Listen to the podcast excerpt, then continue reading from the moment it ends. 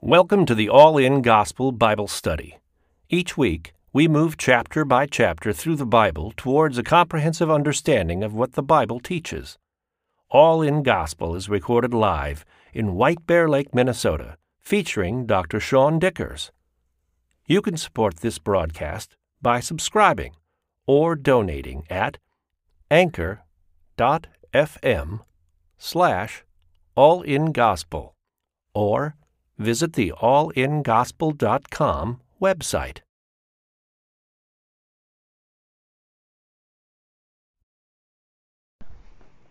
All right, we're in Deuteronomy 7 tonight. You can click or flip to there. Verse 1 When the Lord your God brings you into the land which you go to possess, and cast out many nations before you the Hittites, the Girgashites, the Amorites, the Canaanites, the Perizzites, the Hivites, and the Jebusites, seven nations greater, greater and mightier than you. And when the Lord your God delivers them over to you, you shall conquer them and utterly destroy them. You shall make no covenant with them, nor show no mercy to them, nor shall you make marriages with them. You shall not give your daughter to their son, nor take their daughter for your son, for they will turn your sons away from following me to serve other gods. So the anger of the Lord will be aroused against you and destroy you suddenly.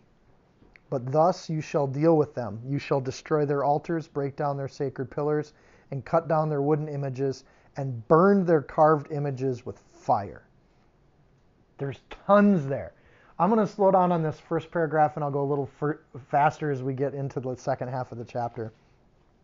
Um, contextually, Moses restated the Ten Commandments and then he started to expound on those commandments.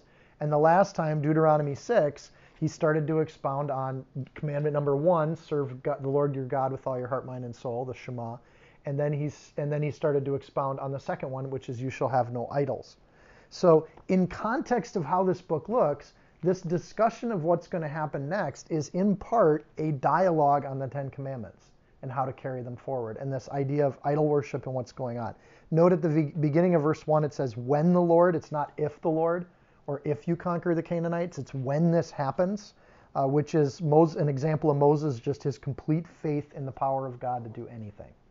Um, and he points out, like, these seven nations are mightier than you at the end of verse 1. So not only is it improbable that they would beat seven nations in a row that are stronger than they are, but Moses thinks it's actually certain that it will happen because it's not on their own strength, it's on God's strength that all of this is going to happen. So that's the truth. And, and again, I'll go back to that idea of there's the truth as we see it in the flesh, there's lying about that truth or ignoring that truth that we see in the flesh, and then there's the truth as God presents it to us. And they're very, very different things, all three of those. And the truth as God presents it is that these seven nations aren't even a problem because He's going to do it and He's the agent of the action in there. Um, God brings you into the land, we possess it. God casts out nations before you. That's a happy sandwich. God does the beginning part, He does the end part, and in the middle, we just get to possess. And, and the inheritance or, or the rewards of becoming a believer look a lot like that. He draws us with the Holy Spirit. We accept Christ and get to enjoy the blessings of God, and He does almost everything for us. And that's kind of the model we've seen so far in Deuteronomy. It says, You shall conquer them and utterly destroy them. God expects through Moses for them to follow this command. So, this destruction idea comes up again, and I'm going to take more time on it tonight because Danny says I can, and it's okay to repeat myself a little bit.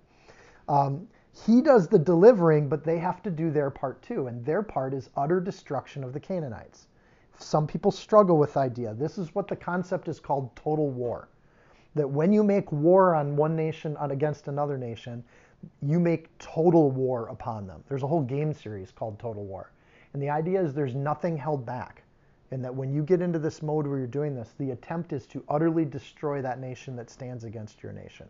So total war is that kind of combat. In that kind of combat, even women and children and civilians get killed.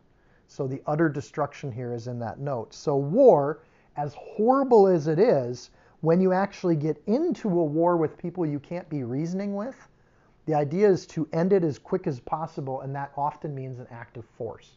So this is military, welcome to the, the Army 101 kind of stuff. Um, an act of force, then, when it's held back, is not often the force that's needed to end it. Right? So the goal of war is to get out of war as quick as possible. Um, this is the same kind of logic that comes, and I don't know uh, when it's triggered, when this kind of war, this kind of action against a people happens. Uh, it's hopefully a conclusive ending so you don't continue to have problems later on. This is why World War I turned into World War II, is because there were issues that weren't resolved. It wasn't totally concluded. So that's kind of what's being said here when it says, don't make covenant with them, don't show mercy, don't make marriages. The idea is if you don't end this completely, it's going to be a persistent problem for the nation of Israel from here forward. And in fact, as we go through the Bible, that's exactly what happens.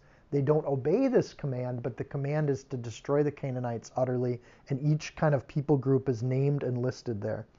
Um, the word Sihon is in there, um, or I'm sorry, Sihon is in there too. When we're talking about these groups of people, uh, in Numbers 21 through 23, there's this kind of side narrative with Sihon who gathers a group of people together to attack the Israelites. Now, here's the thing at the time, that seemed like an odd little narrative to have in the book of Numbers. But it's for us here, it's important to note that we're dealing with mostly nomadic people that move around with their sheep and their flocks and their herds of livestock. And we should also note this other thing, because I'm going to shift the tone on this a little bit. We've also been 40 years in the wilderness. With the Sihon story, we know that the other nations knew Israel was out there, and they knew through their own priests that Israel was going to move into Canaan. So that means that any of the Girgashites, Amorites, Canaanites, Perizzites, Jebusites, Hivites, all of them knew Israel was coming. They've known it for 40 years, and they've actually made attacks on Israel working with king of, the king of Sihon. Does this make sense? So this has been a long-term kind of thing, and even their own priests that try to curse Israel are coming back to the king saying, I can't curse Israel. The God that I'm talking to is actually with Israel. So I can't do anything to them. They're protected. You need to get out of the way. So God's been giving these people 40 years to move their herds and flocks up to Turkey, out to Syria. They could go south into Egypt or in the other direction. They could go any number of directions. And in fact, archaeologically, we see Canaanites during this period of history spread all over the place. And there's no clear signs of Canaanite destruction because a number of them had left. And, the, and really, Jericho is about the only city that gets taken down. Most of these cities they're coming into are kind of empty when the Israelites get there. But there are still remaining forces that want to fight and make their final stands, but they're doing it despite a spiritual battle that's already been won and they're doing it despite the fact that they've got the Israelites moving into the territory. So, that said, in this particular passage, there are passages where God tells them to destroy people and kill people. I don't know if this is that passage, and here's why. It says destroy them, and it seems to have to do more with the sins and the false gods that are being worshiped, not the people. And there's three indicators in this passage, and if you want to circle them, you can. First of all, it says that the word destroy is there, and you shall destroy them, uh, is the word karam. It, that is not muth, and it's not uh, the other word for killing. What was the other word for killing? Muth was one, and I forgot the other one. The word karam actually means to ban, prohibit, or consecrate something. And yet they translated it in English to destroy. So it's not, if you look at the Hebrew in this, uh, it is not the word you would expect. Oh, rasash is the other word. So there's murder and there's killing, muth and rasash. It's neither of those. It's karam, which means to prohibit or to consecrate something. So it's a spiritual word. It's not. It doesn't actually mean to kill people. Here's the second indicator. Notice the order of commands God gives. In verse two, they're supposed to destroy, but then in the same verse it says, "Don't make covenants with them."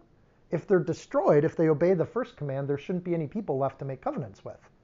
And then in verse 3 it says, don't marry them. Again, if if we read destroy in the English, in the connotation that we have in the English, then how would you marry people that you've destroyed? So the order here is don't destroy them or ban them, prohibit them, or consecrate them, dedicate them for elimination, and then don't make covenants with them and don't get married to them. There's an assumption that there's still people in the land. Does this make sense? And I thought this was kind of neat. So the target of destruction then seems to be physical objects. these false gods, which would be commentary on commandment number two, which fits the context of exactly what we've been doing in Deuteronomy. Here's the third indicator. It also says in verse 5, but thus you shall deal with them. And the key is who is them? Is it the people of the her- of the Girgashites? Or is them the false idols that they're worshiping? Are we dealing with the people group here? Are we dealing with the gods that they worship? And I would suggest that this command is, is in light of the second commandment, is to get rid of the false idols. You're going to destroy all of them, ban them, to consecrate them, or to get rid of them. And notice in verse 5 that what they're supposed to do to deal with them, to follow through with this order, is destroy altars, break down pillars, cut down the wooden images, and burn carved images with fire. All four of those things have to do with actual idols that these people are worshiping. So when it says to go into the land and destroy them, it could also mean that we're just talking about the idols that they're worshiping. And that has something to do with all of those three clues. Like there's still people there, and they've had 40 years to get lost if they wanted to, but they're still going to have battles. There's still going to be people in the land that want to fight the people of God and actually carry a sword and do battle with them. But in this particular context, it seems to be that there's specific acts that they're supp- supposed to be doing, and all of those specific acts have to do with the idols that these people worship. So, anyways, to destroy, to break, to burn altars and images, total war here seems to be a total spiritual war with the gods of these people. We're going to eradicate any sign of false gods that are in this territory. Part of this has to do with, and I don't know how far I've gotten into this before, but the Canaanites worship some pretty sick gods. That the the pure religion of serving or worshiping Yahweh, Jehovah, has disintegrated since Joseph, Abraham, Isaac, and Jacob were in this land. It's disintegrated badly. And people often take things that are good and holy and disintegrate it into really ugly kinds of worship. We see that all over in the Christian church in the last 2,000 years. We've seen Christian churches do very bad things in the name of God because it's degenerated. And in fact, over time, we don't see an evolution of religion. We generally see a disintegration of religion until God reinstates it with a new group of people and even miracles to reinstate groups of people, right? So, in this case, it's the same way. Just to mention three. One of the gods the Canaanites worship was Moloch. And Moloch, I don't know how much you know about Moloch, but Moloch's basically a god of power. And if you really want power, the most powerful thing you can give Moloch is the life force of a human being. So human sacrifices are part of what they're doing here. And a lot of times you get people that were the high priests of Moloch, and they would pick people that they wanted to sacrifice that were their enemies politically. So, politically speaking, you get to a very vicious kind of culture where if you're in the losing side of a political argument, the priests work with you and you assassinate the people you don't like through Moloch worship, right? Or even worse, you have you go to a big Moloch party where there's kind of a large, huge, or you go to an Ashtaroth party, which is one of their other gods, and everybody has sex freely and it's a big kind of, you know, jump around and dance around the Ashtaroth poles, and, and it's a, a giant orgy, and you have unwanted babies because they didn't have birth control.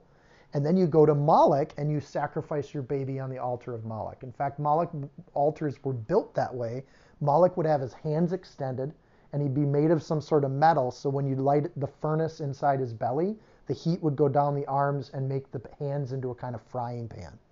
So when you throw the baby on the frying pan, it would scream and what you do is, if you're serving Moloch, is you make more noise than the baby, so you wash out the sound of the killing baby. This is the kind of religion that was going on in this land, and God's saying, get rid of all of it. We don't want any of this kind of worship going on. You never sacrifice human life for your own benefit, ever. Asheroth is another one. I already mentioned Ashtaroth. That's a female god. It has to do with fertility. You want your crops to do well in the year, then you let yourself get lost in, in a, and you go in and see temple prostitutes and all that sort of thing. So it's prostitution, right? And then you got the Baals, who the Bible makes a big deal with Baals. The reason why they stick around is the Baals are like any polytheistic religion, like the Greek gods and the Roman gods. The Baals of the Canaanites there was a Baal for everything, and if they didn't have one, you just make one up. So, and you have little Baals around your house, and they have power in various kinds of ways. And you ascribe power to these idols because the Baal's spirits would live inside these inanimate objects. So when you fall asleep at night and the Nutcracker Prince goes to save the mouse, you're putting life into something with an inanimate object. And people just do that. So it says, You shall not make any marriages with them. Part of that is because when you marry someone who worships other gods, they will bring their gods into your marriage. And that will be part of what your children then deal with. And that's exactly what God's talking about here. Don't marry with them so that your children have to struggle with that culture. This is not, as some people would argue, a, a, set of marriage rules. This is a set of rules about who you want to connect with spiritually. And when you get married, that's a spiritual connection. So Americans are programmed to see this don't see mar- make marriages with the Canaanites. We automatically see that as a culture war. And that's just how we're wired because it's how we train everybody from kindergarten. That, oh, this is horrible. The Israelites have cultural resistance or walls up against the Canaanites. But biblically speaking, people are not divided by nationality anywhere in the Bible. In fact, we've already seen the laws of Israel. There are laws for strangers to become Israelites. So no matter who you are, where you come from, what culture you're from, what city you're from, what nation you're from, you can become an Israelite just by serving Jehovah. It's a it's a decision that you make, and your ethnicity actually changes, and that's God's law. And spiritual alignment then becomes almost interchangeable with national alignment, and I think that's what's going on in these verses. That the spiritual alignment of the people either has to come into Israel or they need to be gone, because God's about done with these kinds of worships. So there's only two groups of people biblically. There's the godly and there's the ungodly. But in America, we see many, many more divisions between people. And we don't see it as, as the, in a biblical sense. But if we go all the way back to Genesis, there was one man and one woman, and biblically speaking, that trajectory or that tree goes all the way out. And so, for they will turn your sons, in verse 4, is a point of rationale. The whole point of this is that you don't want marriages with these people so that your kids don't get corrupted. And I'm going to talk more about that in a little bit when I talk about dolls couple examples first of marriages or of what I'm talking about. Trust my word on it. The Bible has examples of this. Rahab was a harlot and a Canaanite. Maybe a harlot against her will and a Canaanite. She married an Israelite, Joshua 6:25. And then it says, "And Joshua saved Rahab the harlot alive, and her father's household, and all that she had, and she dwelleth in Israel even unto this day, because she hid with the messengers which Joshua sent to spy out Jericho." So Rahab being in the line of Jesus doesn't seem to corrupt the gene pool or anything like that. That's not a biblical idea. That's an idea that comes straight out of the 1800s with Charles Darwin, right? In, in the biblical perspective, Rahab can come, she can come into the nation by marriage if she accepts Jehovah as her God. So when it says don't marry their sons and daughters, and that would be a clear violation of that if she worshiped her false idols. But notice the passage in Joshua is that she actually sided with Israel, therefore she could marry an Israelite, and that wasn't a problem. So the Bible never contradicts itself, so that means we need to understand this passage in terms of spiritual warfare, not in terms of cultural battles against other people. Does that walking with me on that one. Here's another example where Rahab is not a problem because she's right in the genealogy in Matthew 1. There's another woman that's listed in Jesus' genealogy who's not an Israelite by birth either. Mandy's nodding. Do you know who it is? Ruth. Ruth.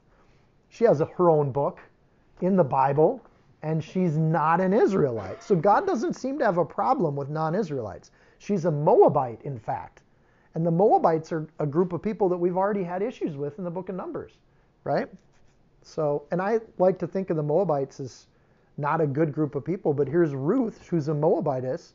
She's listed in the genealogy of Matthew, and prior to her, her marriage, she expressed faith in Jehovah, and her ethnicity changed because that's there's only two kinds of people. Here's that passage, Ruth 1:16, and Ruth said, "Entreat me not to leave, to return from following after you, for wherever you go, I will go, and wherever you lodge, I will lodge.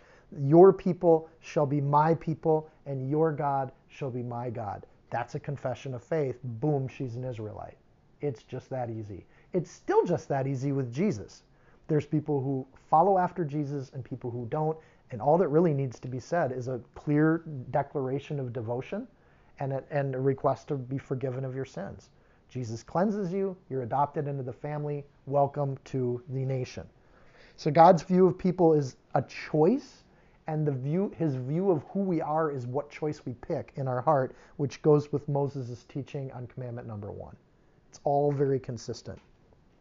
God blessed Ruth, and he used Ruth to actually bless the entire world. So there's an end game to this too. I got one more. Ver- I went a little crazy with this. I admit it. This idea that there's only two groups of people, it goes all the way to the book of Revelation. It's the end game plan too.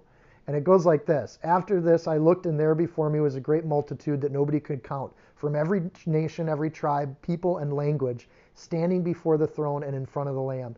They were wearing white robes, white robes, and holding palm branches in their hands, and they cried out in a loud voice, Salvation belongs to our God who sits on the throne and the Lamb. The whole vision of God is at the end of the day, all the people of the earth have a choice to make, and he gathers people from every tribe, tongue, and nation to come serve him at his throne. That's a beautiful thought.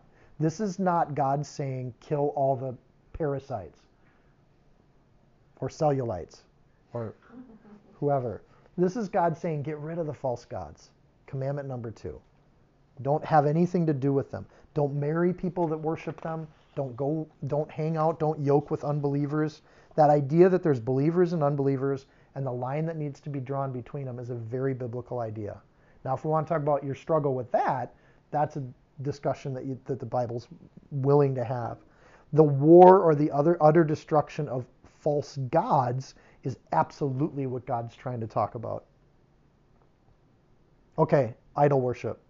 Verse 5 But thus you shall deal with them, destroy their altars, break down their sacred pillars, cut down their wooden images, and burn their carved images with fire. In none of those situations does anything living get damaged, but oh, the warfare we're going to have over burning some of these things down. That's hard to translate to today because we don't have a bunch of pillars, right?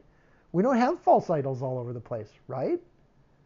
We don't have these things. So it's hard to think that we would have any battle to do um, but the two go together, and they have some issues where they get into it.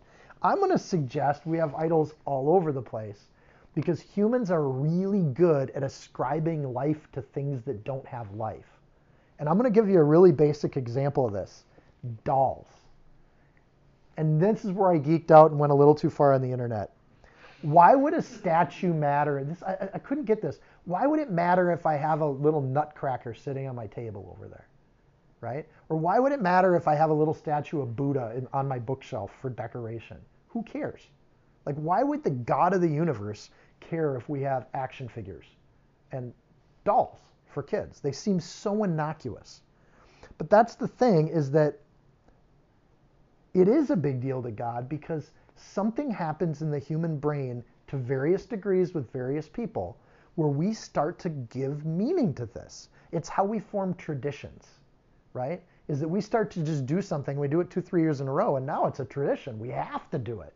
And we chain ourselves to those traditions because they make us feel comfortable. Because if we can repeat repeat things that felt good as many times and as with as much fidelity as possible, we can know we can expect to continue to feel good about things. So these idols will turn your sons away. Idols often start with kids. God doesn't say in this passage that the idols will turn you away it says the idols will turn their sons and daughters away. So that was a clue for me. Idol worship is a generational problem. So I might have a nutcracker in my house, but I should be really careful about how I train in my kids and how we talk about it. And I made a mistake with this. I was a horrible dad with this. Every time we'd go into a toy store, I'd find the cutest looking stuffed animal and then I would hide behind it and have the stuffed animal poke out as my kids walked by and they would go, Hello, Katie, how are you? And it'd be this cute, fluffy puppy. And Katie would stop and start talking to the puppy. And very quickly, they would then want the stuffed animals. And I wouldn't do this unless I was ready to get them one, you know, it's just whatever. But that would be the one that said, Take me home with you, please. And I'd make them start talking. I don't have a spiritual struggle with that. But getting our kids to give up those stuffed animals when they became grown ups, was very difficult because we weren't just getting rid of fabric and stuffing. We were getting rid of something that had a name and a personality. Bridget the alligator almost destroyed my son when we left him left her behind in the South Dakota Black Hills at a hotel. I mean, it was a trauma moment for Grant because Bridget the alligator is all alone. He described life to the inanimate object. We do this as humans. So, in the Smithsonian Magazine, Linda Rodriguez McRobbie, I love that name, says this Our brains are designed to read faces for important information about intentions, emotions, and potential threats. Indeed, we're so primed to see faces and respond to them that we see them everywhere in streaked windows, smears of marmite, toast, banana peels. More neurotic people also are more likely to see faces in inanimate objects, as some researchers argue, is because their brains are more attuned to potential threats. The weaker your personality, the more prone you are to ascribe life to things that aren't alive. Weird, right? However, much of what we know, much of what we know is that a doll is not likely a threat, but the face that looks human but isn't unsettles our most basic human instincts. Why is it that clowns are just wrong? Right? We feel it. Good, decent people see a clown and there's something just wrong about that. Or a little baby doll that's maybe aged a little bit. Like there's whole horror movies made about baby dolls. Why is that so freaky? Why is that a spiritual issue? It's a spiritual issue because sometimes we don't just ascribe life to things. The enemy loves to feed that instinct and will actually sometimes talk back. And this happens all over the world in every culture on the planet. And we think it's innocuous and silly, but it's not silly when suddenly you've got a major problem with spiritual warfare in your house because that's gone just a step too far. So I started researching a step too far. And this goes down a rabbit hole. You can go there if you want. One story from our house is we Katie had nightmares when she was young. So we got her a dream catcher and really innocently stuff is just like all you got to do is know that the dream catcher catches all your bad dreams and you can go to bed. I think a lot of times parents do this because we want to give assurance to our children. We want to help high anxiety go to low anxiety. So we make stuff up. Here, sleep with Gus the bear. That was my parents. And you can just hug Gus the bear and he'll keep you safe if you think there might be monsters in the closet. And Gus the bear became my friend. Gus the bear and I would talk, we would hang out. And as you get older, you put away the ways of a child and you accept the ways of an adult. But sometimes people have trouble letting that go right? So Gus the bear got pretty nappy and nasty and stinky and smelly, and eventually Gus the bear just disappeared, and I don't know what happened to him. But you get over the trauma and you move on with life. But you can see how easily humans take inanimate objects and make them religious. Now have your parents reinforce that and say, oh, no, no, no, we must put offerings before the tree so Santa Claus can eat them. And then you wake up the next morning and they're gone. Oh, there must be Santa Claus when you have adults reinforcing the idol worship because it's an actual religion for them and it goes to the next generation or the third generation, this can affect people for a thousand generations, says the Bible. Like this is a massive problem when these things happen. And this is how false religions get built. Because then the next generation adds more and more flair to it and it gets bigger and bigger. Without gods, any family legend or community story can become a false religion. Anyone. Think of t- old towns that have ghost stories. And then you start taking the next generation, now there's ghost tours. And then the next generation, they're seeing the ghosts, they're talking to the ghosts, they're having seances. It just, next, in two, three generations, it's a religion. And it used to just be a stupid thing that you told your buddy to freak them out so that you could have kind of challenges with each other. So fake stuff becomes real. One of the best examples of this is Robert the Doll. Again, horror movies, if you don't waste your time on them.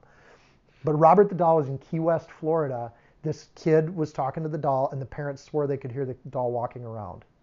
And then the kids started blaming the doll for all the bad stuff that was happening in the house, including people getting hurt and things getting broken and all this. So you wonder to some degree. That doll still sits in a museum. Tons of creepy ghost stories around it all over the place. Neighbors said they could see the doll up in the window looking at them and thinking, turning its head as they go by. There was claims that Robert the Doll's facial expression would change. What? And this is again inspiration for a lot of creepy movies. Humans have an astounding ability to ascribe life to things when we don't have life to give. It's how we pretend to be God. It's how we make the same sin that Satan made. Is we think we have the power to give life and we imagine it until it's actually real in our head. And it's fake, it's empty. And God says, get rid of that stuff. Spiritually, though, we live in a world where this is all around us. Just like the Israelites are going to go into a world where false worship is all, all around them everywhere you go. I, and Mandy thought I was going to get into like everything being a false idol. I'm actually talking about objects still. But there's a whole conversation here around idols being things we worship, like anything that comes before God, right? Any entertainment, any hobby, any TV show that comes in front of God can be a false idol. But let's just deal with little idols that are physical objects. That too is a major problem. Commandment number two, don't do these. Verse four, for they will turn your sons away from following me to serve other gods. Keep in mind, this is still that commentary on commandment number two. If they fail to destroy them, they're going to then make covenants and they're going to marry them. And we're going to see that a small number of these things are going to be still left. Archaeology doesn't show a lot of Moloch or Ashtaroth remains in this area. So one of the claims is, well, that was never a problem in the, this part of the world. Or, like the Bible says, the Israelites came in and they wiped out nearly all evidence of these religions. And that's actually what we find in the archaeological record. There's very few of these examples or statues that can be dug up in, the, in Israel today. But all around Israel, we find them everywhere. A common culture group of people that made these statues and had them. Uh, one of the statues found in Egypt of Moloch actually got transported to the Colosseum and was set up in front of the Colosseum, much to the dismay of, of the Catholic Church, uh, who we still would say Moloch worship is not a good thing, but they actually have some of these on display now, and they're they're digging them up and bringing them back. It's kind of sad. They should dig them up and destroy them, but we never destroy old things. Um, because we put them in glass cases and hide them in a museum, just like Robert the Doll, if you want to go to Key West and visit. Um, after being in Babylon, Israel then comes back to this prom- promised land and they're going to do the same things. What's interesting with these for this first paragraph is let me read you a paragraph from Ezra 9 that almost mirrors the first few sentences of this chapter almost exactly. Ezra 9 says, When these things were done, the leaders came to me saying, The people of Israel and the priests and the Levites have not separated themselves from the people of the land with respect to the abominations of the Canaanites, the Hittites, the Perizzites, the Jebusites, the Ammonites, the Moabites, and the Egyptians and the Amorites, for they've taken some of their sons and daughters as wives for themselves and their sons, so that the holy seed is mixed with the people of those lands. Indeed, the hand of these leaders, rulers, had been foremost in the trespass. It wasn't the average Joe that was the worst, it was the leadership that was the worst. Imagine how frustrating it is when you see your people easily fall into idol worship. Instead of being a chosen people set apart, they're compromised people that go after other gods. And that's what happened to Israel. But chosen is still the goal. I'll now move on. Verse 6. Here's the reason why you don't do this stuff. For you are a holy people to the Lord your God. The Lord your God has chosen you to be a people for himself, a special treasure above all the people on the face of the earth. Is that because they're better than the rest of the earth? Or is it because God, through them, makes them something special for the earth? Verse 7 The Lord did not set his love on you, nor, did, nor choose you, because you were more in number than any other people, for you were the least of all the people. So there's the answer to your question. They're actually the least of all people. That's why God picked them. They were losers. But because the Lord loves you, and because he would keep the oath which he swore to your fathers, the Lord has brought you out with a mighty hand and redeemed you from the house of bondage, from the hand of Pharaoh the king. The rationale goes back to what we read last week. The goal is to limit our behavior to respond to God's love. God chooses you. That's part of our relationship with God is a choice. But God starts the dance by choosing us. I love that idea. Yes, we choose God, but God first chooses us. I like the phrase in there that says, He did not set His love on you. It's in the past tense. God already set His love on them. It's He's made His decision that He loves us, and He's already done what's taken. And that's always been God's relationship with humans. Even today, God's sacrifice on the cross has already happened. He's already done His part. It's our response to it that's going to change our eternal destiny. that we are a special treasure. That's one of those verses, if you have a list of my identity in Christ and you list them all out, you gather a verse like that and say, no, you're actually a special treasure to God, a cherished treasure to God. If your identity comes in Christ, then that's a truth you should know. Just bake that into your soul. We're grafted into God's family. Romans 11 implies we are prized property. I would say that you know I grew up in a small town, so you'd go to the county fair and you'd have your prized animal that would win things. But if I say you're God's prized cow, that would offend a lot of people.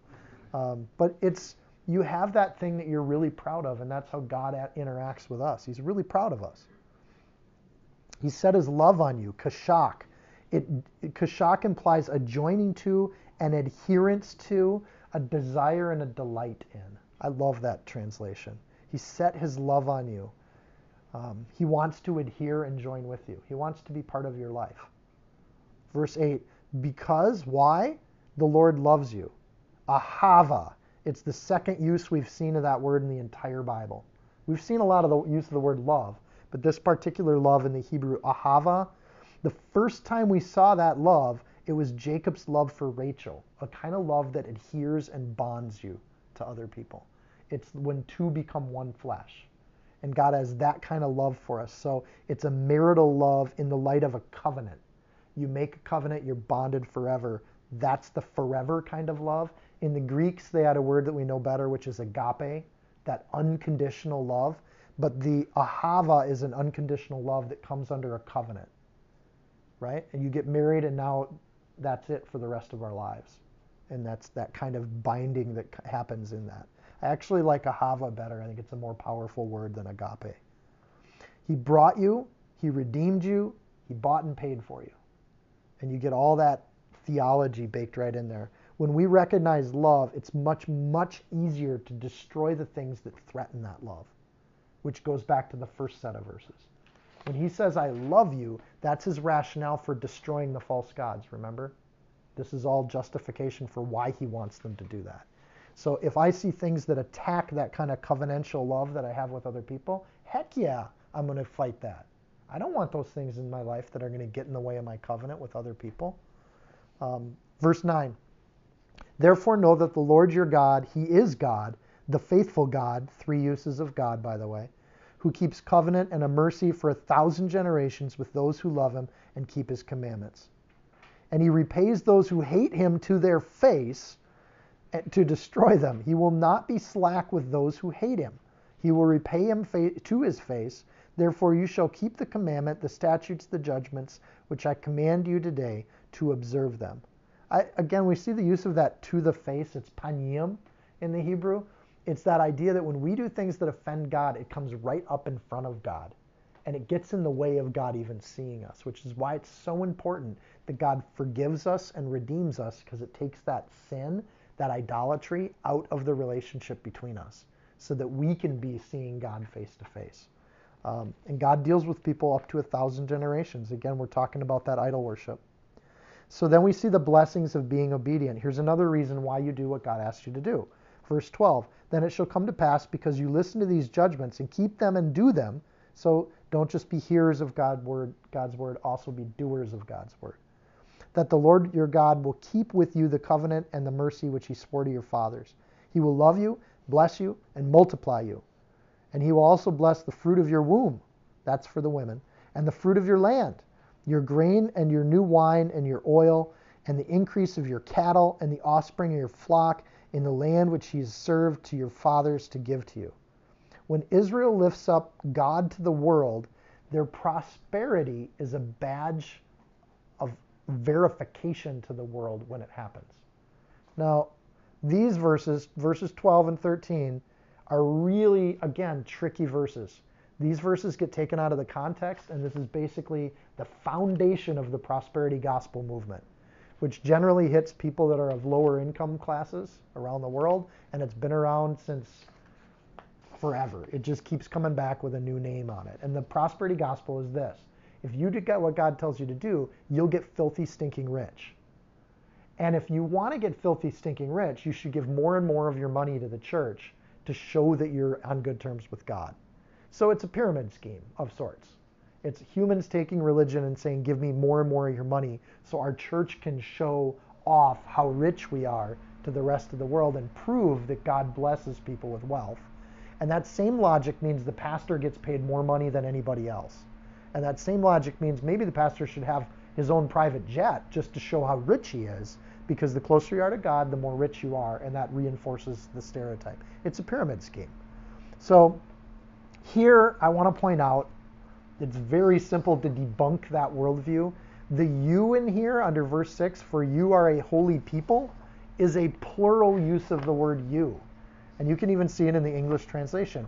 You there means the nation of Israel are a holy people. That means both the priests and the people. And when you see the description, it means the people who make babies, the, uh, the people who work the land, the people who keep the trees. This is the entire nation is going to be blessed. And because it's Israel as a chosen people, it's a distinct and different group of people than anyone who's not in Israel. So just that idea that it's plural means that the modern equivalent does not translate to individual behavior and how much you tithe to your church. It's not that's not apples to apples. It's not a translation to make it modern. And nor is that a translation to an individual church at all. It's actually to translate it accurate would be an entire nation that bows and serves God should expect to see prosperity and wealth. And historically, for the last 5,000 years, that's kind of held true. Nations generally rise as they are Christian nations and serve the Lord. And as they follow, when they get prosperity, they tend to forget about the Lord and the nations sink back into oblivion. And we've seen that happen for thousands of years. Nations will rise and fall based on the goodness of their leadership and how they make their laws. And that's just a natural effect that we see all over the place. Um, individuals, I'll give you the reverse contradiction to prosperity gospels. If this were true, then the holiest people in the Bible should be the wealthiest people in the Bible. But that is not what we see. The Bible consistently, the holier the people, Elijah, John the Baptist, tend to leave, live the most impoverished lives because they don't need it. It's a spiritual wealth that they're after. It's not a worldly wealth that they're after. So if John the Baptist is eating locusts in the wilderness, that does not fit with a prosperity gospel. He should be filthy rich and driving a Rolls Royce, but he's not. He's driving a doesn't even have his own camel or donkey. And he was the greatest of all the prophets. Jesus himself had nowhere to lay his head. Even foxes have their dens, but Jesus himself doesn't. Right? So you shall be blessed above all people. There shall not be a male or female barren among you or among your livestock, and the Lord will take away from you all sickness. That's funny. An entire country should expect to see less sickness when they're following after God. And they should expect to see that in the reverse more sickness if they're falling away from God. Do with that what you will. And, it, and will afflict you with none of the terrible diseases of Egypt which you have known, but will lay on them all those who hate you. Also, you shall destroy all the people whom the Lord your God delivers over to you. Your eyes shall have no pity on them, nor shall you serve their gods, for that will be a snare to you. So he's repeating what he said at the beginning of the chapter. Don't feel bad or guilty for getting rid of sin in your life. I think that's a good spiritual application. If you're getting rid of stuff that's causing you to sin, don't feel bad about that. Don't hesitate. Don't wish you still had your old Led Zeppelin albums. That's one of my problems. They're not doing you any good. And you still got them in your head, too. Blessed is the man who walks not in the counsel of the ungodly, nor stands in the path of sinners, nor sits in the seat of the scornful, but his delight is in the law of the Lord, and in his law he meditates day and night.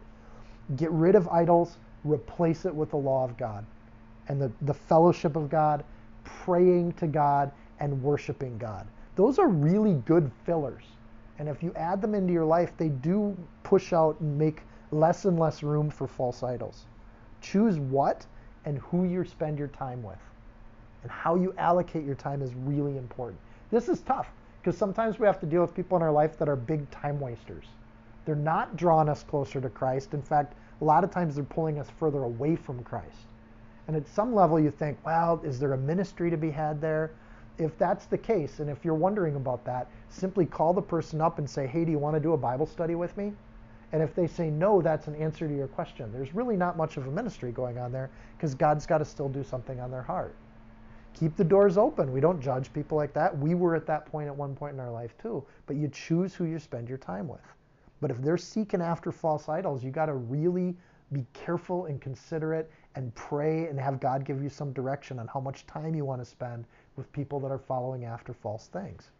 Because birds of a feather flock together. And then you got to worry about your kids too.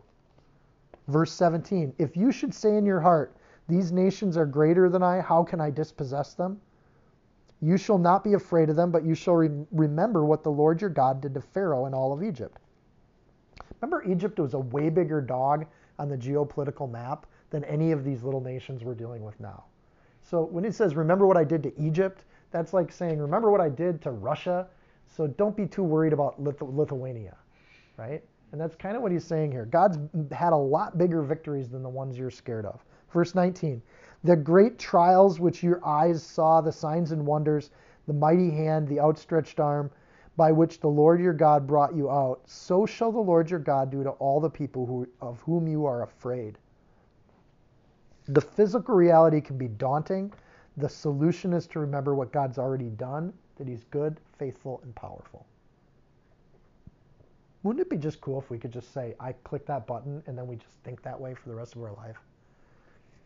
It sounds, it's such an easy answer, but it's so hard to bake that in. Verse 20 Moreover, the Lord your God will send the hornet among them until those who are left, who hide themselves from you, are destroyed. You shall not be terrified of them, for the Lord your God, the great and awesome God, is among you. Again, great verse. you shall not be scared, for the Lord your God, the great and awesome God, is among you. And the Lord your God will drive out those nations before you little by little. You will be unable to destroy them at once, lest the beasts of the field become numerous to you. That's an interesting thing.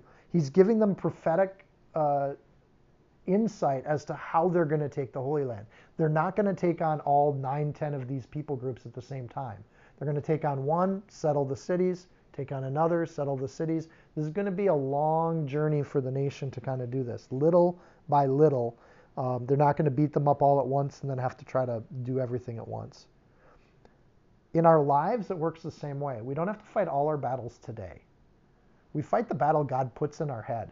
God, what's standing between me and you? And God will kind of put something on your head and you'll be like, yeah, I know that's the thing that's standing between me and you. I get it. Please give me the strength to overcome that. Um, I like to think of this with new believers a lot because new believers will often feel guilty about everything. And it's like, okay, just stop. God loves you. You're a precious commodity to Him. You're His prized cow. You don't have to deal with everything at once. Just deal with the one thing that you think is the biggest thing between you and God today. Deal with that. Pray about it. Get an accountability brother or sister that you can kind of check in on with every week on it. Pray the Lord takes away the desire for it so that you don't have to. And then you can give God the glory for just taking away the desire for it. But if he's working on this thing over here, two things will happen. One, your unbelieving friends will think you're ridiculous to try to get rid of that thing. Your hyper believing friends or self righteous kinds of people will tell you to get rid of this other thing that you're not feeling convicted about at the time. You still got to follow your path with God. It's an individual relationship. That's the only thing you can do. Right? And you pray for both of those groups of people. Verse 23 But the Lord your God will deliver them over to you and will inflict defeat upon them. It doesn't say he will defeat them, he says he will inflict defeat upon them until they're destroyed. He will beat them down to the point where they realize who God is before they're destroyed. It says, in the end, every knee will bow and every tongue will confess that Lord, the Lord is God, right? That doesn't mean everyone's going to heaven. That means God will show people his authority before he makes judgment on them.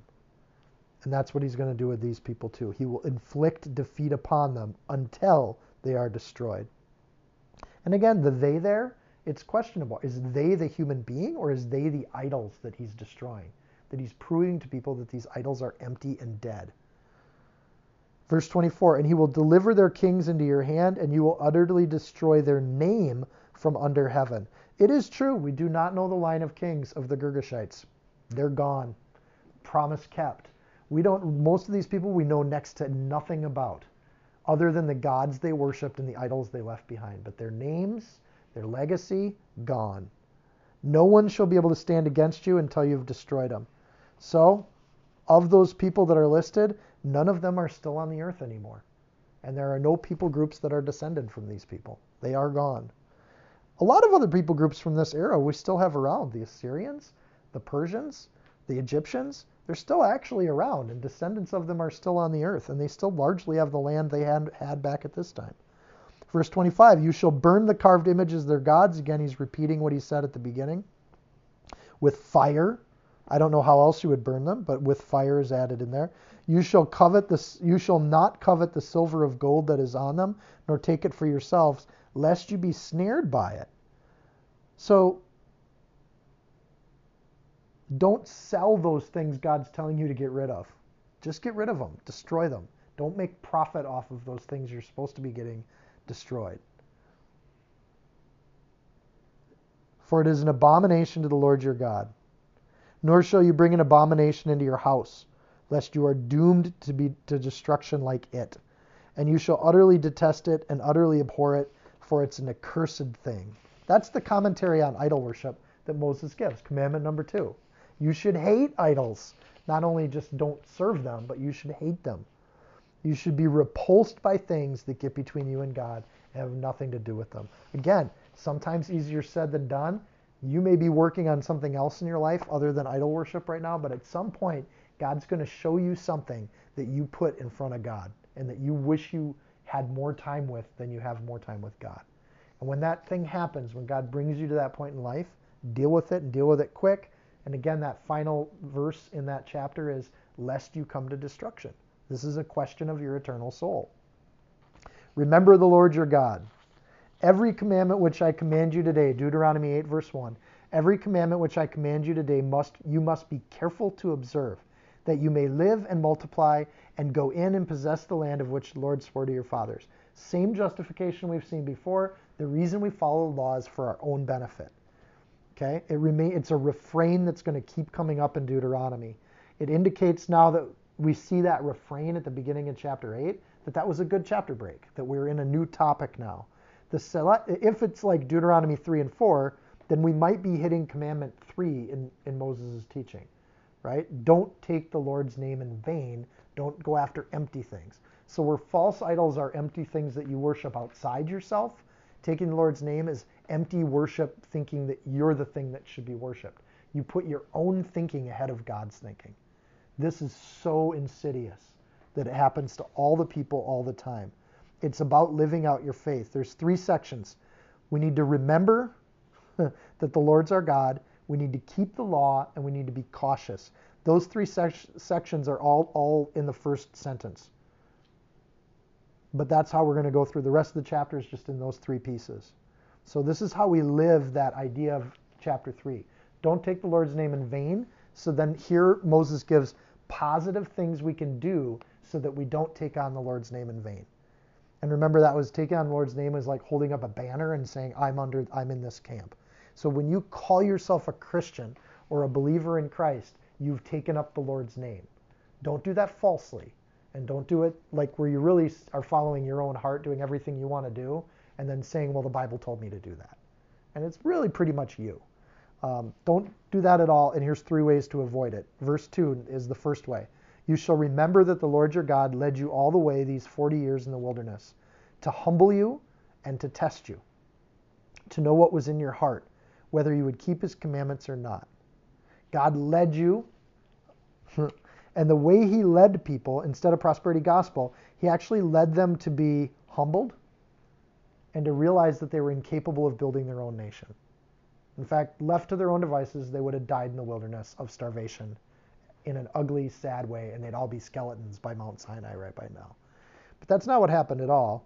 Hunger then can be God's hand in, pre- in preparing and testing people. Not just physical hunger, spiritual hunger.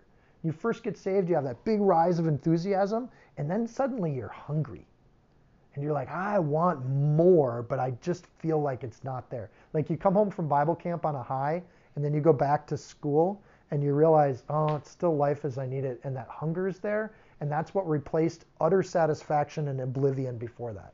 I used to just be a stupid kid, but now I'm a stupid kid that wants more in life. Where did that come from? Well, it came from God. That's a hunger and a humility that you can't feed yourself. You got to get fed through the Word of God, which is why we all sit here and study the Word of God. Humbled, the word ana in the Hebrew, is to be afflicted, to be bowed down, to be browbeaten, or brought low. How hard is it for God to humble you? For some believers, it's really easy. They're already humble, they don't think much of themselves. God loves working with those people. A lot less work to do with those people. But the prideful and the haughty, it may take decades to browbeat them down until they realize they're not that special. Without God, they're nothing and they're not that important. For a rich person that's succeeded in this world, that's really hard to understand. Harder than a camel going through the eye of a needle, which happens every day in the needle gates of Jerusalem, but it's rare and it's difficult and there's a lot of spitting, right? So, humbled ana is to be brought low God's education starts with us when we understand our truthful position with Him. We got to start in truth. He is God, we are not. In fact, there might be the only thing we really know as humans. Everything else we have to kind of trust God's word on everything else. But to even begin to trust God's word, we have to understand we're not that great. We're not that special. Nobody owes us anything. And most humans could care less about you that's tough to absorb. But it's also kind of true. And I hate to be the bearer of bad news, but outside of Christ, we're just flesh sacks walking around. And then we die and they huck us in the ground and we rot.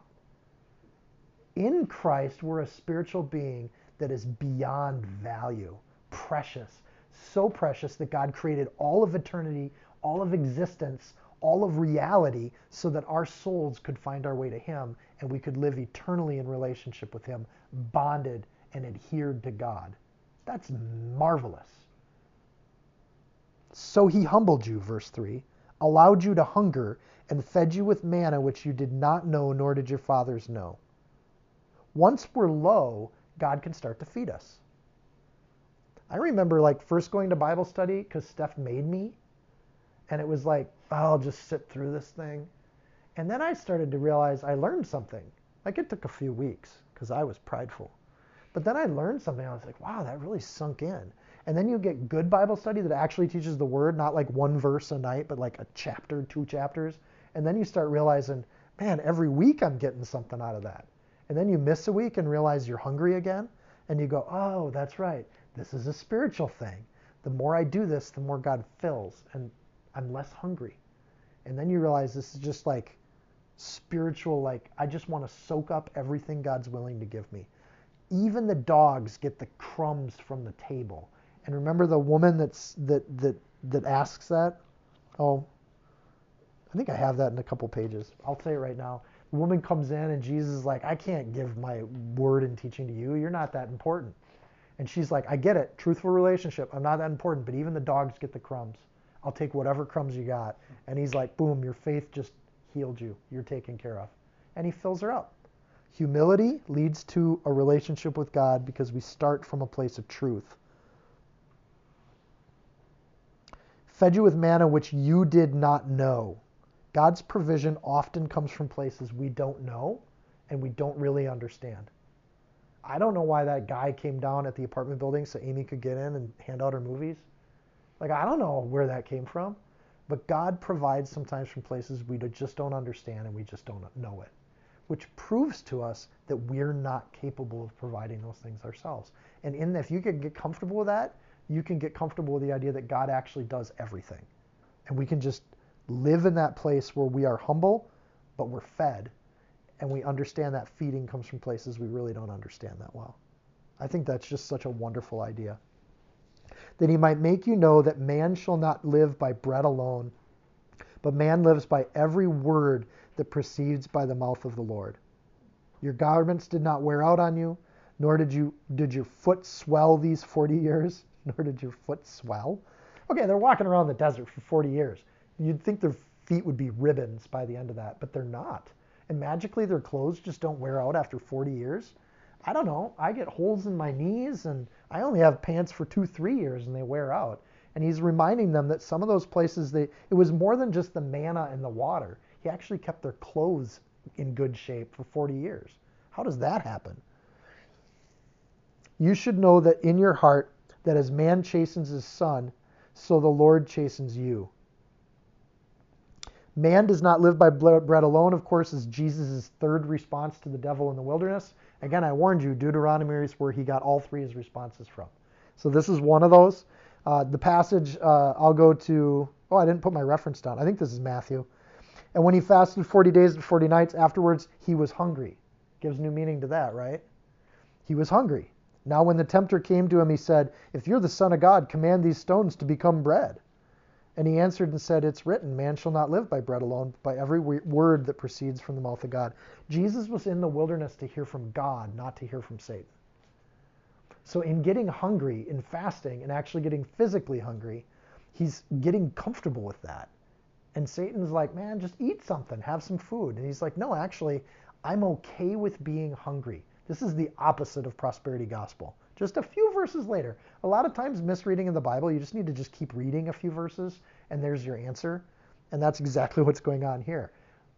We need to be okay with being hungry and humbled. And then that's a good place to be. And when you can be okay with that, God can do miracles in your life, but He gets 100% of the glory because we know we're not capable. And we're just not that good at it.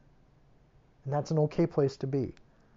We don't have to be shameful or lower ourselves either, because we don't have to lower ourselves under where God put us. You're saved by grace, you're redeemed, you're a precious child of God. That's the truth. Whether or not you feel it, you feel above or below that status, that's the status. And in that place, we can start to work with God. And I love how Jesus responds like he's hungry, he gets the temptation, and he just quotes Deuteronomy Man shall not live by bread alone, but by every word that proceeds from the mouth of God. What replaces physical food is the Bible, the Word of God recorded and written down for, from us. And Jesus is talking about Deuteronomy. He's talking about the Bible that he had, the law and the prophets. And we get the Gospels, which is what Jesus said, so that's his words, largely translated in four different versions for us. And we get the epistles, people that are anointed by God that are saying God's advice to other believers. We get an inside look at the first generation church. And all of that put together is our Bible. That's what we are filled with. That's what we proceed, what proceeds from the mouth of God is what fills us. Man shall not live by, by bread alone, but, but man lives by every word that proceeds from the mouth of the Lord. The idea of live there is the same idea. It's two sides of the same coin. So it's not bread that feeds us, but it's every word that does feed us. And we get our life from one or the other you can't serve both God and man. Or mammon is actually the word.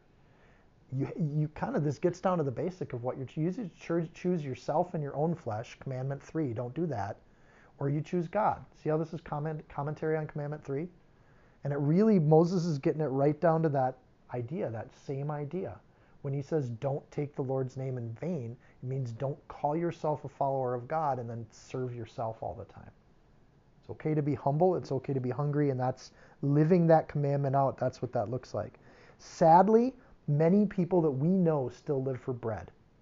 They still live for that stuff that they get every day, the material things, and they entirely forget the Word of God in their life, or they don't even pay attention to it. Happily, though, we do also know some people, a lot of people in this room, that actually live by the Word of God, or we're trying to. We're doing our best to do that every word that that uh, that comes out of the the word of God is in that sentence too. The word every. Uh, every word that comes from God is important. So that's his actual words that he spoke at Sinai. That's the confirmed prophet speaking through Moses and the other prophets. That's the histories that we're supposed to be remembering. That's Jesus' actual word confirmed by his resurrection. So that's history and prophetic all in one and it's the advice of those people that had committed miracles. All the New Testament epistles are, by, are written by people that God confirmed through miracles through them. So, and because of those miracles, the early Christians took those people's letters more seriously because God anoints the people he's speaking through. So it becomes precious. Jesus told her, this is the lady that came to the table, first I should feed the children, my own family, the Jews. It isn't right to take food from the children and throw it to the dogs. Such a harsh thing to say to somebody. And she replied, That's true, Lord, but even the dogs under the table are allowed to eat the scraps from the children's plates. She just got it. She just gets it. Begging for God's word and asking Him for you to say something. That's why we fast sometimes. That's why we pray, is that we go to God and we beg for Him to speak into our lives. That's why we read the Bible. It's why we fellowship with other believers. So if, if we're having a tough time, God can speak through that other believer into our life with encouragement or admonishment. It's why we worship. It's another way to talk to God. Our dreams and our goals are so easy to pine out after, but they're not fruitful. Our career, our relationships, all easy to pine after, but they don't lead to the same things that God leads us to. So the answer to that, step one, remember God. That's the first solution.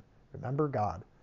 The next passage is about is about doing that too. Therefore you shall keep the commandments. So first remember God, and then verse 6, keep the commandments. We actually live a life that kind of goes according to the word. Walk in his ways and fear him. For the Lord your God is bringing you into a good land, a land of brooks and waters, of fountains and springs that flow out of the valleys and hills, a land of wheat and barley, of figs and vines and tree or I'm sorry, vines and fig trees and pomegranates. How pomegranates makes it into the list is amazing because there are better fruits in the world, but God must love pomegranates. And if anybody can tell me why, I'd be really interested in that. A land of olive oil and honey, a land in which you will eat bread without scarcity, in which you will lack nothing, and a land whose stones are iron, and out of whose hills you can dig copper. And when you have eaten, you are full, and then you shall bless the Lord your God for the good land which he has given you. In short, serve ye the Lord your God, and all these things will be added unto you. Serve God first. It's not that God has a problem with material wealth. And I think that's what Moses is saying here. I don't know, we can talk about it later, but I think that's what I'm reading. It's okay to be hungry and humble. And if you're hungry and humble, God doesn't have any problem blessing you with abundance and wealth, especially the nation of Israel who's being addressed here. God can test us in hunger and then bring us into a good place from there. He leads us. The prophet who has a dream, tell him to dream. He who has my word, let him speak my word faithfully. What is chaff to the wheat, says the Lord? Jeremiah 22, 28. We keep God's commandments and word, we keep it, we guard it, and other people can do whatever they want to do. You want to pursue your career, you want to pursue that relationship, you want to pursue this, that, and the other thing, great. I'm pursuing God. That's what I'm doing with my whole life. That's what I'm going to keep to and I'm okay with anybody else following whatever else I want to follow. But I'm going to, as for me and my house, we're going to serve the Lord. Joshua. If they focus on remembering the word and keeping the commandments, God promises material blessings to Israel. So he's clearly not against material success. So it's not a yes or no prosperity gospel. There is an element where sometimes God just blesses people. Or you think, man, I was in this place, but now I got a place to live. I got a roof over my head. I got food in my belly.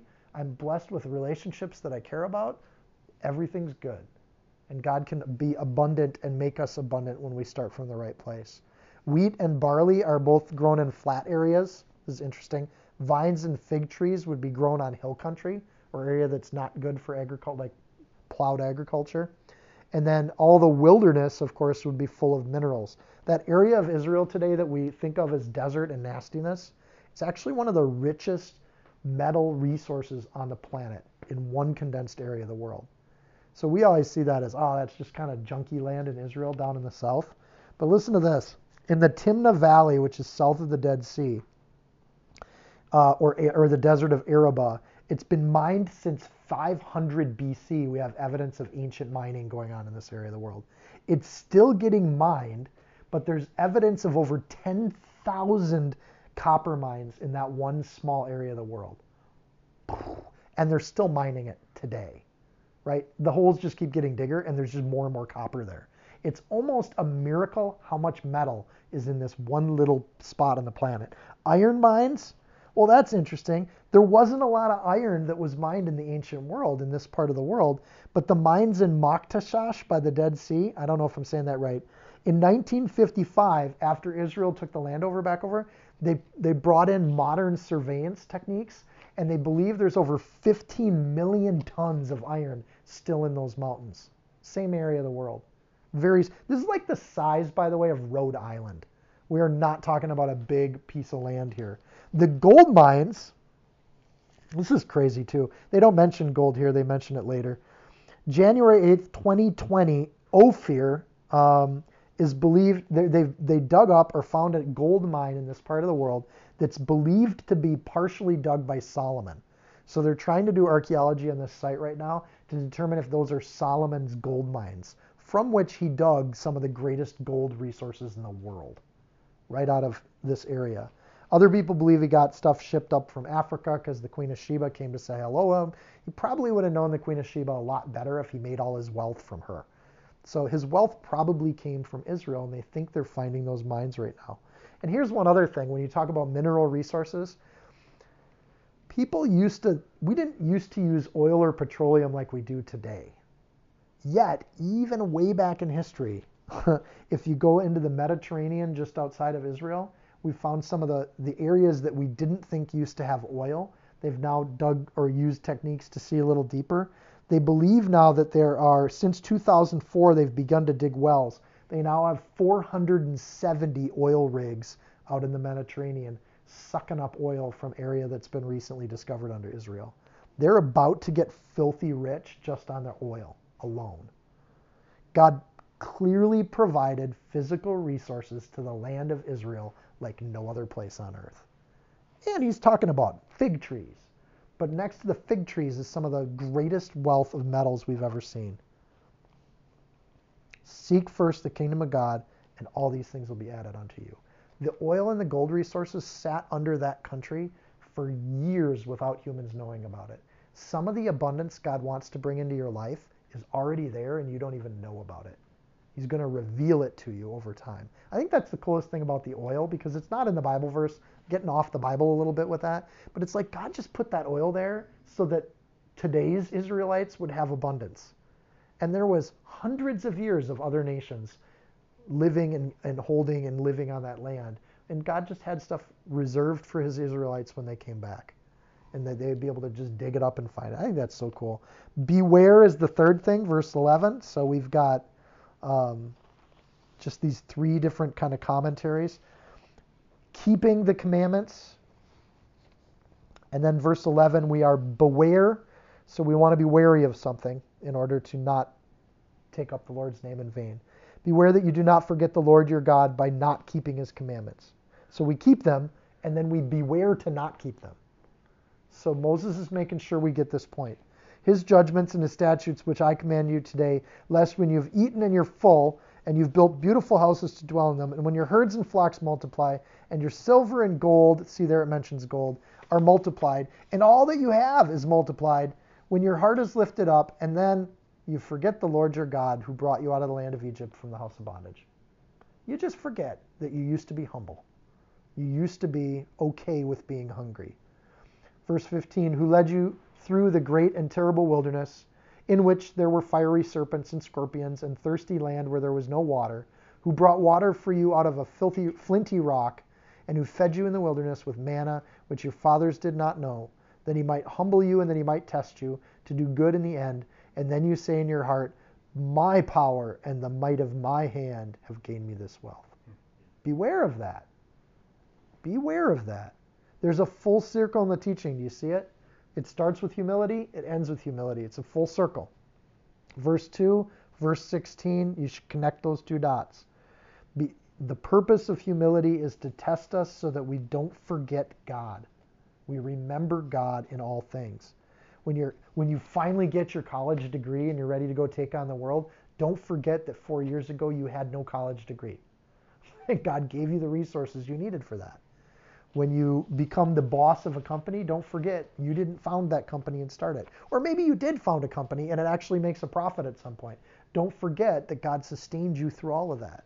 You didn't have life emergencies. You were able to put the time in to do what needed to be done. Then you say in your heart, My power and the might of my hand gave me this wealth. I worked hard for my money. Beware of that. It's a, it's a lie right from the enemy. It's the opposite of what God teaches us to think and do. But how many people around us, how many people do we know that really believe that as a worldview? I did this. I made this happen.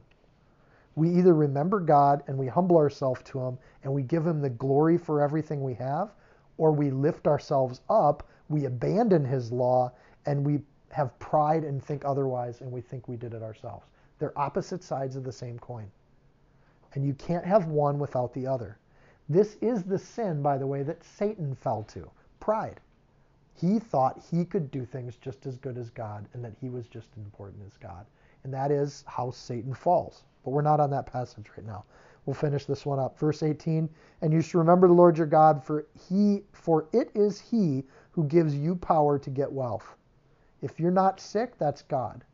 If you're able to go to work today, that's because you have breath that God gave you. If or legs that work. Sorry, honey. Getting sick sometimes is a way I think God can humble us. Because you get sick and you're like, I can't do anything. All I can do is lay here and look at the ceiling.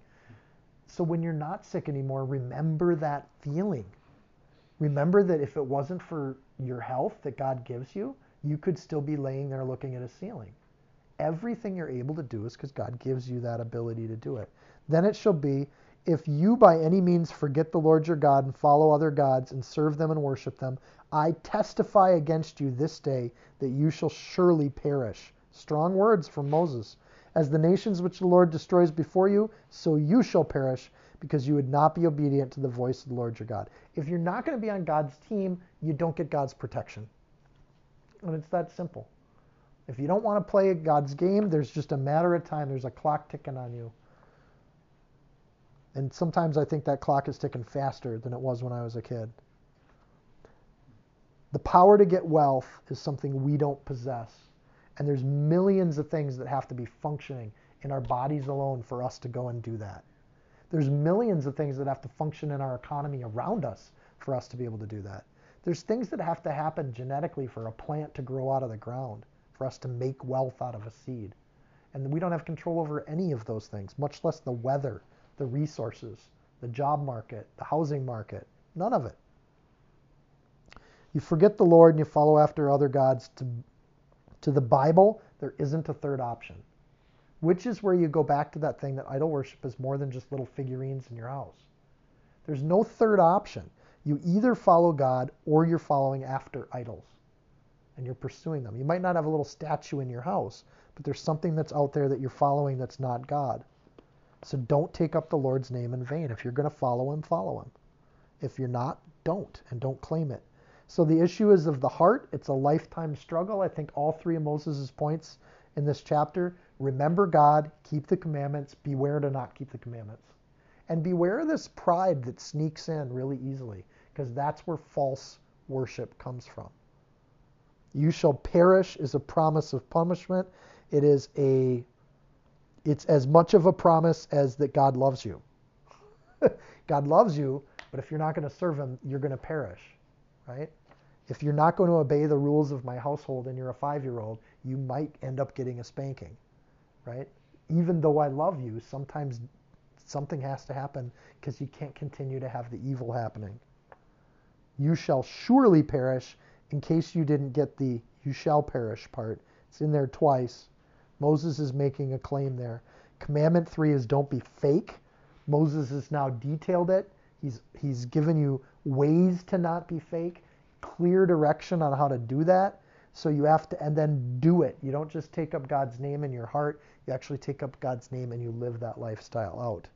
If you don't do that, it's false. And the core way to do that is that hunger and humility that we saw in verse 2 and verse 16. So, really practical advice from Moses. There he goes again, just nailing it. It kind of made me sad that we're in the fifth book of Moses. Like, we're going to move on to Joshua. But Moses has got such practical advice, and it keeps coming back to your heart again and again and again. Let's pray. Dear Lord, we love you. And these words can be hard to hear, Lord, because we are all struggling with how to follow you and how to serve you. But Lord, know our hearts. Clear out any wicked way in them. Help us to just love you and love each other as much as we can. Lord, uh, uh, cleanse us from iniquity. Forgive us for our sins. Lord, help us to know what our sins are so we can confess them to you. Help us to understand what they are, but not to reduce ourselves beneath a precious gift that you love us. Help us to know who we are in truth before you. Uh, and in truth, Lord, help us to be humble. Um, and in truth, let us know that we are precious to you. Uh, Lord, what a crystal clear place to be. Uh, Lord, help us to see that through a, through a glass, not through a glass dimly, but through a well cleaned set of spectacles that we can just understand, Lord, that we are we are no less than your precious child and we are no more than a humble human. Uh, and we can be in that place and be satisfied. We don't need uh, physical anything to satisfy or to fill that, Lord, but with every word that proceeds from the mouth of God. Lord, help us to be uh, like our teacher Jesus. Help us to serve uh, as you did when you walked the earth, Lord, that you uh, served humbly. Uh, you did not serve with pride and arrogance, even though you had every reason to be haughty over people as the Son of God. But Lord, you just never did that. You never elevated yourself above other people, but you came to serve and you came to seek and find the lost and bring them into your fold. Lord, we just want to be your sheep. We want to follow you and we want to come to your word and just be in, in love with you, Lord. So help us to do that. Uh, help us to see past ourselves, to humble ourselves, Lord, and to serve you and remember you and to keep your laws. In Jesus' name, amen. If you found this teaching helpful, insightful, you can support this podcast by sharing it with a friend. Screenshot it, tag it, post it on your social media.